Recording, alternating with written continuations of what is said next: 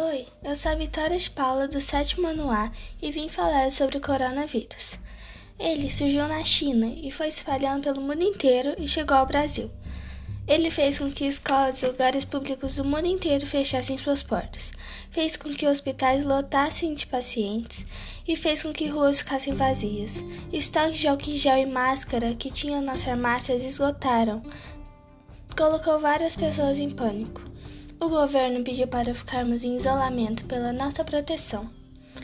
Por esse tempo, aproveite para ficar com a sua família, ver filmes e séries. É, testem receitas, faça coisas que você nunca teve tempo para fazer. E o mais importante, se cuidem.